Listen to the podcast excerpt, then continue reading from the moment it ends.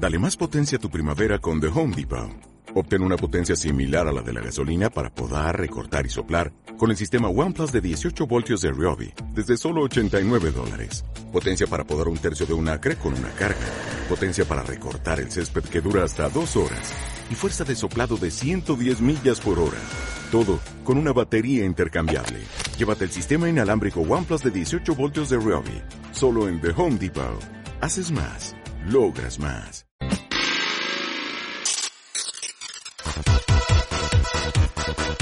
De lunes a viernes, entre las 5 y las 8, a tu bola, con Edu Pisa, aquí, en Onda Aragonesa.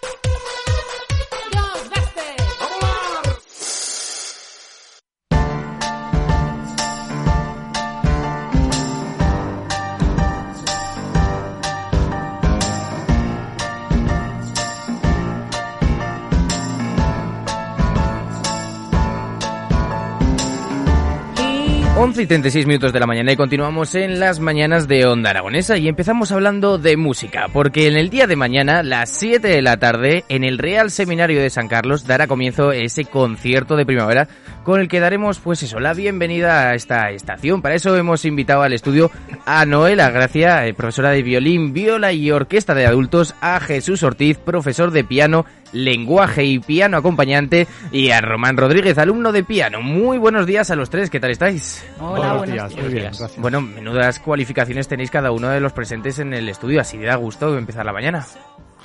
Muchas gracias. Bueno, ¿qué vamos a poder disfrutar en este concierto de primavera? Contadnos. Bueno, el concierto se enmarca dentro de una de las actividades que organiza el Departamento de Música Clásica de la Escuela Municipal de Música y Danza de Zaragoza eh, y la cual se estructura en tres departamentos, como digo, el de clásica, que es el al que pertenecemos, el departamento de música moderna, cuya sede está en Las Armas, y el departamento de folclore. Mm. Entonces este concierto eh, viene a ser el primero que organizamos después de, la pandemia, por circunstancias que todos conocemos, y estamos muy ilusionados con volver otra vez a contactar con el público y por la experiencia que supone para los participantes. Pero esta escuela no ha parado durante todos estos años de pandemia. No ha parado, hemos seguido con los medios que nos han ido dictando las normativas en cada momento, dando clases online cuando era el momento, manteniendo todas las medidas de seguridad previstas. Román, ¿cómo es estudiar en, un, en una pandemia? Porque el hecho de presentarte en tu casa y tocar y no ir directamente a la escuela debe ser un cambio mental muy grande. Pues sí, la verdad es que sobre todo el, acompañamiento que siempre tenemos con, con, el profesor, esa cercanía que te va corrigiendo, en mi caso mi profesor es Jesús, pues durante este tiempo de pandemia pues ha sido diferente, también ha afectado sobre todo a las colectivas de cuerda en mi caso soy estudiante de piano y es un trabajo más individual, pero las colectivas eh, pues han estado sin poder reunirse más de un año. Tengo compañeros que es una de las cosas que más, que más han echado de menos. Y se han hecho actividades intentando, pues aprovechando las nuevas tecnologías, las redes sociales, para hacer eh, obras eh, colectivas montajes, cada uno tocaba en su casa y bueno, ha sido una nueva forma de, de conocer de, explorar otros tipos de, comunicación musical. Y precisamente en nuestro concierto que daremos mañana en, en, la iglesia de San Carlos se va a mostrar uno de estos experimentos que se han hecho durante la pandemia, que a lo mejor lo puede contar mejor Noelia. Sí, bueno, eh, estamos muy contentos de, estrenar mundialmente una pequeña suite mm. eh, que se trabajó y se, y se creó durante la pandemia. Cada uno de los alumnos mm. componía un compás de música que trasladaba al siguiente de la lista. Con lo cual eh, hemos hecho cuatro canciones con diferentes secciones de la orquesta, eh, que ha sido una composición compartida en cuanto a la melodía. Después armonizada ha sido eh, armonizada por Jesús Ortiz, Adoración Sánchez y yo misma, Noelia Gracia. es una experiencia bonita porque todo el mundo no tiene los medios a su disposición o estaba en lugares que no tenía prácticamente a veces ni conexión. Mm. Entonces eh, era a veces divertido y a veces pues mm, bueno eh, difícil, eh, continuar esas melodías porque igual te llegaba una foto en un mantel de cuadros que uno te mandaba un WhatsApp cantando la mm. melodía que le sugería eh, continuar con lo que ya tenía.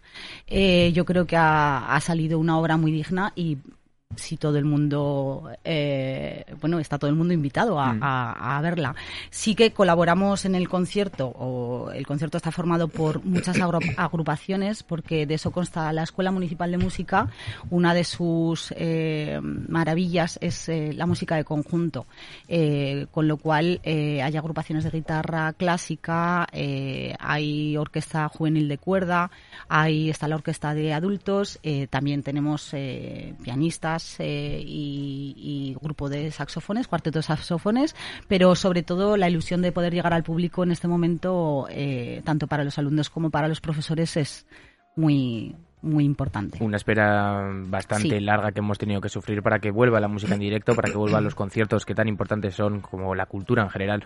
El hecho de que teatros, conciertos estén ya abarrotados nos llena de ilusión, pero una manera revolucionaria de llegar. El hecho de que eh, sea una partitura que se vaya desarrollando con, con, los alumnos, porque podría ser el hecho de, bueno, pues nos eh, juntamos en un, en un programa de producción musical como Ableton, como Logic, y lo hacemos, pero esto es diferente, esto es música clásica y aquí la música clásica no entiende de ordenadores, entiende de, de lo que verdaderamente importa. Bueno, eh, últimamente es verdad que la música clásica da un, un salto mm, para mi gusto genial, se ha puesto las pilas también eh, ya no solo en la interpretación o en la selección de programas, eh, sino en la producción. Mm. Eh, también hay que decir que la escuela de música mmm, podemos tener libertad a la hora de trabajar diferentes programaciones. Mm. Dentro del departamento lo mismo estamos trabajando un tango de Piazzolla como estamos haciendo una obra eh, con tintes eh, más modernos, como colaboramos con el departamento de música eh, moderna, como con el departamento de folclore. Quiero decir con esto que no dejamos, por supuesto, de lado la música clásica como tal, pero sí que nos teñimos de, musicalmente de, de todo lo que podemos porque al final eh, uno de los lemas principales es música para todos. Mm. Es decir, que la música se va actualizando con, junto supuesto. con la tecnología. Pero Jesús, ¿qué más mm. actividades tenemos en la Escuela de Danza y en la Escuela de Música y Danza? Bueno, pues las colaboraciones que nos solicitan van desde pues en rondas por las calles de la ciudad, eh, conmemoraciones de, de, eventos, conciertos didácticos que cada departamento eh, eh, gestiona y se suelen hacer en el auditorio eh, presentaciones de libros de una amplia gama y la, la, ciudadanía y diversos colectivos saben que puede contar con nosotros para cualquier cualquier evento prácticamente. Incluso presentaciones de libros, me has comentado. Mm. o sea... Sí, el próximo sábado una compañera nuestra, Marigel Mayoral, eh, estará haciendo también un, un evento de este tipo. Talleres, conferencias, cursos, ciclos, charlas, que en este caso eh, es Román el, el, autor, y que nos puede comentar un poquito también cómo, cómo las plantea. Sí, bueno, yo, además de ser alumno de piano, empecé de adulto, como una de las virtudes de la escuela de música es precisamente que no tiene límite de edad. Este. Mm. Normalmente los conservatorios están pensados para aquellos que se quieren dedicar profesional, pero, pero la escuela de música está abierto para todo el que tenga una pasión por la música, así que invitamos a todos ellos. Además, la semana que viene comienza el plazo de matrícula, o sea que están en el momento perfecto para apuntarse. Y bueno, pues desde hace tres o cuatro años colaboró con la Escuela de Música impartiendo charlas a los alumnos, aunque están abiertas también a todo, a todo el público. Hace dos años estaba, se cumplía el 75 aniversario de la finalización de la Segunda Guerra Musical, de la Segunda Guerra Mundial, y habíamos preparado una charla conmemorando, recordando aquellos momentos. Pero de nuevo por la pandemia se ha parado y se va a celebrar el próximo martes 3 de mayo a las siete y media en el Centro Cívico Universidad, que está justo al lado de la escuela, frente al auditorio. ¿Y qué vamos a contar en esta charla? Bueno, pues eh, los artistas eh, no se escapan a su tiempo, todo creador pues acaba, acaba influyéndose eh, por la sociedad que, que, le ha tocado vivir. Entonces, en esta charla pues vamos a repasar eh, esta historia de la humanidad tan trágica y en la que, bueno, pues los músicos pues tuvieron que adaptarse pues a una época, la depresión de los años 20, el crack del 29, los felices años 20, la tragedia del holocausto. Entonces repasaremos distintas músicas y veremos cómo, eh, pues como os comentaba, la música hay muchas veces que, que, que es inherente a lo que pasa. No, no, no, un creador nunca puede estar aislado. Y bueno, para los que no puedan asistir, eh, también eh, a partir de estas charlas que he ido impartiendo en la, en la Escuela de Música, tengo un podcast que se puede escuchar en opus125.es, donde se cuelgan las charlas que imparto en la escuela en pequeños fragmentos y luego pues también cada viernes eh, cuento una pequeña historia relacionada con la música clásica. A partir del martes, después de dar la charla, pues ya podrán escucharse fragmentos de esta charla de la Segunda Guerra Mundial, que como comentaba es el martes 3 de mayo a las 7 y media en el Centro Cívico de Delicias. Muy interesante esto de, colgar podcast sobre la historia de la música, que a la gente que que le encanta saber de, todo, en este caso de música, pues va a ser agraciada con, con esos, pues en vez de la charla completa, si no pueden ir, pues tienen los fragmentos de, lo más interesante. Pero Jesús, ¿qué nos vamos a encontrar en el concierto de primavera? Porque normalmente se conoce el concierto de Año Nuevo, pero ¿qué es el concierto de primavera? Cuéntanos. Bueno, eh, queríamos darle forma de alguna manera a esta, como hemos comentado, primera actuación y en la medida posible eh, contando con un espacio además tan, tan espectacular como es el, la iglesia del Seminario de San Carlos, que se pueda perpetuar eh, en el tiempo y que tener una referencia ahí para todos eh, en cuanto a una cita anual, digamos, y de ahí viene un poco el nombre, ¿no? Mm. Como hemos comentado, pues creo que se nos ha quedado antes. También hay dos coros o otras actuaciones de coros variados que vienen a completar el programa que, que hemos comentado, de colectivas de guitarra, los propiamente los coros, la colectiva de adultos, que es la obra compuesta en la manera que hemos dicho, y un par de alumnos de piano en esta ocasión. Mm. La orquesta de cuerda. Noelia, ¿cómo se prepara un concierto así? Pues eh, con mucha ilusión, lo primero.